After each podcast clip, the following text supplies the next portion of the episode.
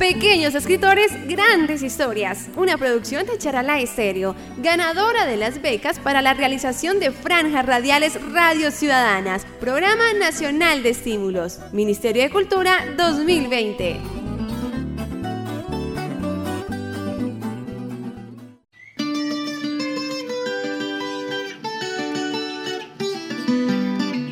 Mi nombre es Leslie Daniela Verdugo Velán. Tengo 12 años. Soy de Riachuelo.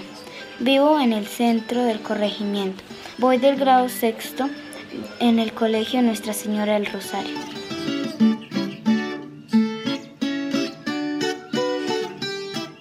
Primero que todo me inspiró mi hermana para recordarla y no dejarla olvidar.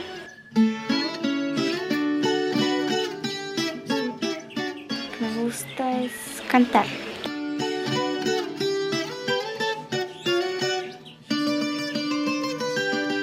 Pues lo que me gusta es que hay tranquilidad y no hay tantos carros que pasan por allá y para acá.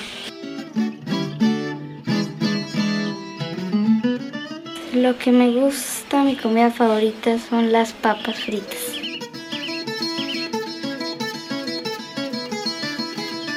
Pues me levanto a las 6 para ir al colegio. En la tarde por ahí voy donde mi tía y juego con Laura. Eh, Laura es mi prima. Lo que me gusta de ella es que ella me decía cuando quisiera el cuento.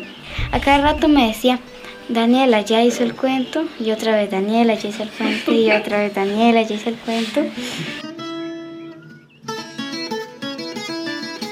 Pues el mensaje que yo les voy a dejar es que nunca dejen a los papás, que nunca dejen a sus hijos descuidados y que siempre los quieran y los animen a hacer la carrera que ellos quieran.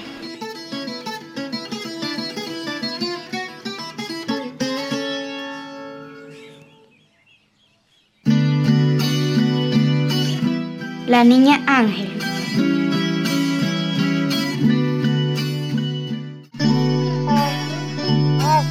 Esta es la historia de una niña hermosa. Su madre, una señorita de tan solo 17 años, dio a luz una dulzura de princesa.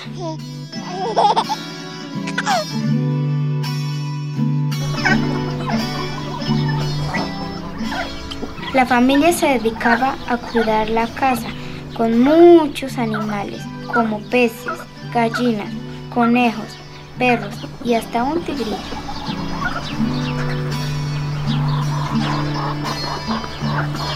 La mamá se llamaba Annie, la niña Mara y el papá Antonio. Antonio se dedicaba a cuidar de los animales, mientras Annie hacía el quehacer de la casa. Y todos los días hacían esta rutina, hasta que un día se empezó a escasear la comida. Mi amor, ya nos queda poquito mercado. ¿Será que don Raúl no nos dejará unos pescados para esta semana? ¿Quién sabe? Voy a decirle cuando venga. Mañana bajo al pueblo por un mercadito con lo que tenemos ahí ahorrado. El dueño de la finca venía y se llevaba los peces, las gallinas y los conejos para venderlos. La poca comida de Annie y su familia se iba acabando. Buen día, don Raúl. Yo quería pedirle un favor. Cuénteme, Antonio, que voy de afán con estos animales que me encargaron. Sí, señor. Es que se nos está acabando el mercado y queríamos saber si podemos coger unos pescados para esta semana mientras nos llega un pago más adelante. Uy, Antonio, por ahora no se va a poder. Todo yo está comprometido. Yo miro si en la próxima cocha dejamos algo. Nos vemos. Hasta luego, don Raúl. Un día, el señor de la casa, llamado Raúl, llamó. Antonio, buen día. ¿Cómo le va? Necesito que por favor arregle el corral para unos pollos que voy a comprar. Listo, sí, señor. Ya mismo me pongo a eso. El señor Raúl llegó a la finca con 20 pollos para que los cuidara. ¿Más animales? ¿Más para cuidar? Ojalá nos ayude don Raúl. La familia, muy entristecida, comienza a cuidarlos. Ellos esperaban que el señor Raúl les dijera, saquen un pescado y cómanselo. pero nunca sucedió. Mi amor, se acabó la carne y con tantos animales no tenemos tiempo de trabajar en nuestras cosas. Es verdad, esto aquí no nos da. Don Raúl no es considerado con nosotros y solo piensa en él. Busquemos para dónde irnos. Un buen día el señor Raúl vino a mirar los animales. Buen día, Antonio. ¿Cómo le va? Buenos días, don Raúl. Queremos decirle que ya no vamos a cuidarle más los animales. Nos vamos para otra finca. Uy, pero Antonio, ¿cómo así? Acá trabajo hay de sobra. Ese es el problema. Trabajo hay, pero comida no. Muchas gracias por todo, pero no seguimos más. La familia se marchó de allí. Una amiga les quería ayudar a buscar un trabajo para que no pasaran hambre. La amiga se fue donde la vecina y le comentó lo que había pasado.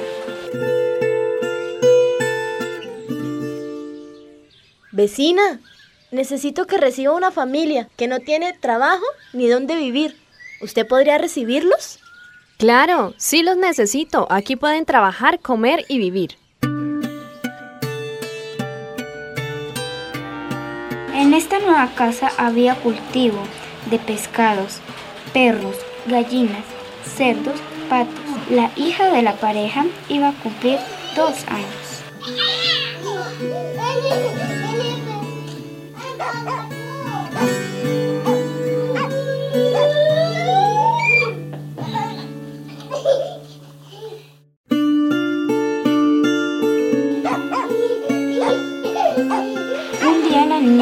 Jugando con un perro y se cayó al pozo de pescados. La mamá estaba lavando una toalla y nadie se dio cuenta. Cuando ella fue a extender la toalla, la vio ahí en el pozo. Annie no podía ni hablar. Cuando Antonio llegó de la labranza, vio a Annie llorando. ¿Qué pasó? ¿Qué pasó? ¿Por qué llora? ¿La niña? ¡La niña! Antonio se metió al pozo a sacar la niña. Cuando la sacó, Annie se había desmayado. La abuelita Flor cogió a Annie. Ella venía a traerles unos bananos. Mijo, mijo, llame ya al señor del carro. Vámonos ya para el hospital. Llamaron al señor del carro. Se fueron rápido para Charalá. Llegaron al hospital. Cuando iban entrando, Annie se despertó y se puso a llorar. Está mi niña? ¿Dónde? ¿Dónde? Yo la quiero ver. Ani, amor, debes estar tranquila. No llores más. Esperemos acá a que todo esté bien. No, no, me quiero ir. Quiero estar con mi hija. Quiero ir, quiero irme, quiero estar con ella. Ani, mi hija, sea fuerte. Ya vamos a ir donde está ella.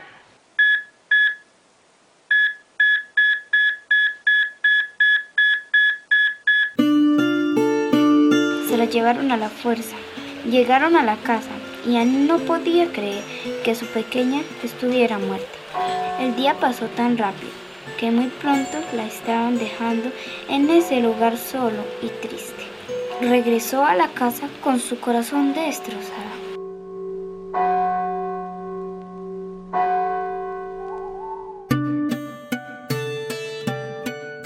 Regresó la abuela después de un buen rato de estar acompañando a la triste madre. Mijita, ¿cómo sigue todo? ¿Cómo está usted de salud? Abuelita, anoche soñé con mi niña. La he visto con Dios y María. Ella era un angelito hermoso subiendo feliz y contenta. Pasaron los años y Annie guarda el recuerdo más hermoso de su hija en su corazón. Al paso de los años decidieron tener otro hijo y Dios les regaló una niña que la llamaron Rosita, otro angelito que llegó a esa familia para fortalecer el amor.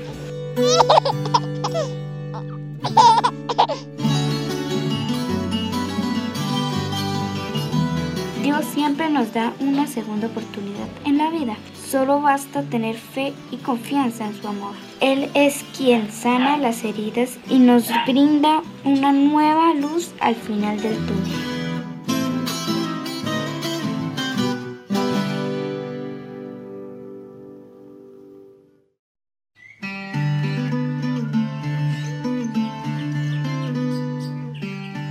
Eh, mi nombre es Eliana Patricia Velandia, eh, soy la mamá de Leslie Daniela Verdugo Velandia.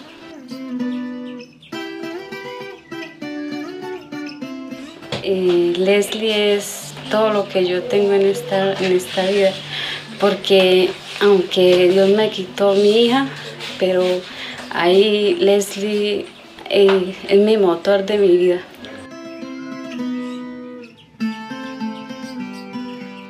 De ella me gusta todo, mejor dicho. ella es todo para mí. Eh, ella le gusta escuchar mucho música. Es, la música es para ella, mejor dicho, poner el, televisor donde, escucha música, escucha música, eh, le gusta mirar muñecos, por ahí ella se divierte solita porque pues no tiene más hermanos, pero, pero eh, juega con las primas y todo.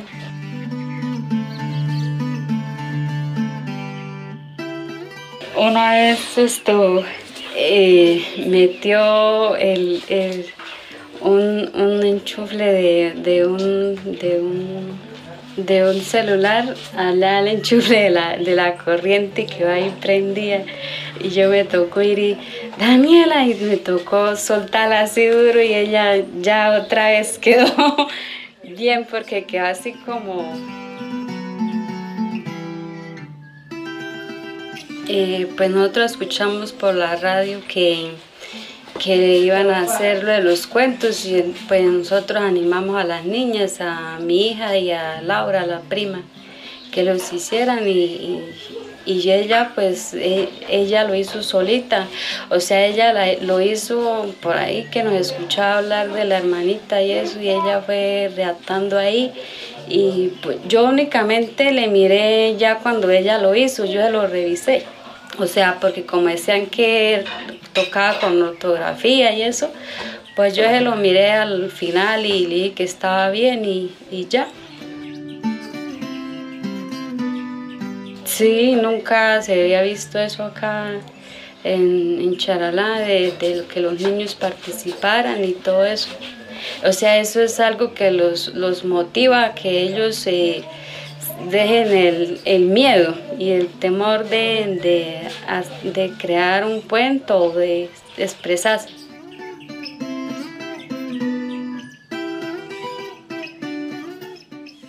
que motiven a sus hijos porque yo acá les preguntaba a los papás esto y ustedes ya le hicieron que los niños escriban el cuento ellos decían ay no eso a mí no chinos por ahí, ¿para qué? Si ahorita con ese estudio no les queda tiempo. Yo le dije, ah, no, yo a mi hija sí le dije que lo escribiera y para todo hay que sacar un, un tiempecito. yo, yo la motivé a ella y ella ya lo hizo y, gracias a Dios esto, esto ganaron por allá un premio y, y todo eso. Fueron las únicas de acá de Riachuelo.